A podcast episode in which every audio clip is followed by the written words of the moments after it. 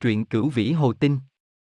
Lạc Long Quân giúp dân trừ yêu diệt ma, lần diệt nạn nạn thủy quái khiến cho nhân dân miền biển vui mừng không xiết.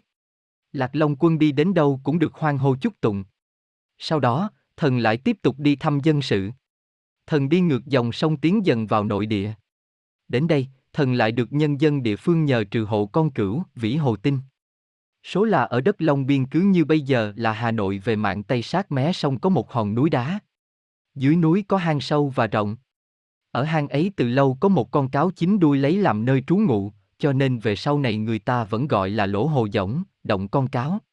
Người ta kể chuyện cho Long Quân biết con cáo ấy sống đã hơn nghìn năm, bây giờ thành tinh có thể biến hóa được thiên hình vạn trạng, khi hóa thành người, khi hóa thành vật, đi lại trà trộn trong nhân dân, bắt đàn bà con gái đưa về hang để hãm hiếp. Lại có khi hóa thành quỷ trêu ghẹo người và làm cho người mắc bệnh đến chết. Nó làm cho mọi người không khi nào yên ổn, nhiều khi cùng ngồi với nhau mà ngờ vực nhau, không biết ai là người ai là yêu tinh. Nhân dân vì cái nạn Cửu Vĩ Hồ Tinh phải bỏ cửa nhà, bỏ ruộng đất trốn tránh đi các ngã. Nhưng thấy vắng bóng dân sự địa phương thì Cửu Vĩ Hồ Tinh lại táo bạo đi xa hơn, tìm vào chỗ người Mán ở để phá hại. Bấy giờ một bộ lạc người Mán từ trước tới nay sinh tụ xung quanh núi Tảng Viên, nhờ được thần dạy cách trồng lúa và dệt vải nên đời sống tương đối dễ chịu hơn trước. Họ dùng vải may áo trắng mặc một kiểu thống nhất, cho nên các dân tộc khác vẫn gọi là Mán áo trắng. Đời sống của họ đang sung sướng yên vui thì Cửu Vĩ Hồ Tinh tìm tới làm cho họ điêu đứng.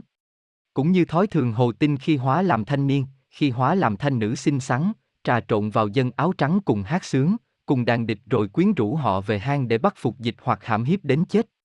Người Mán lấy làm khổ vô cùng mà không biết làm thế nào được. Lạc Long Quân nghe nói liền tìm đến sào huyệt Hồ Tinh. Thấy có người lạ, Hồ Tinh xông ra đánh đuổi, nhưng vừa giao chiến một chốc đã biết Long Quân không phải là tay vừa.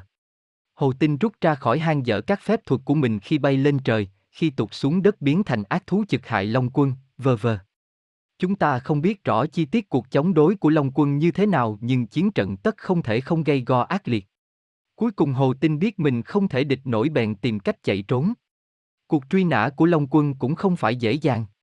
Hồ Tinh biến hóa trăm khoanh, nhưng chả mấy chốc đã bị Long Quân giết chết, hiện nguyên hình là một con cáo khổng lồ có chín đuôi. Long Quân kéo xác Hồ Tinh về núi, rồi vào hang giải phóng cho những trai gái, phụ nữ bị Hồ Tinh bắt về đó.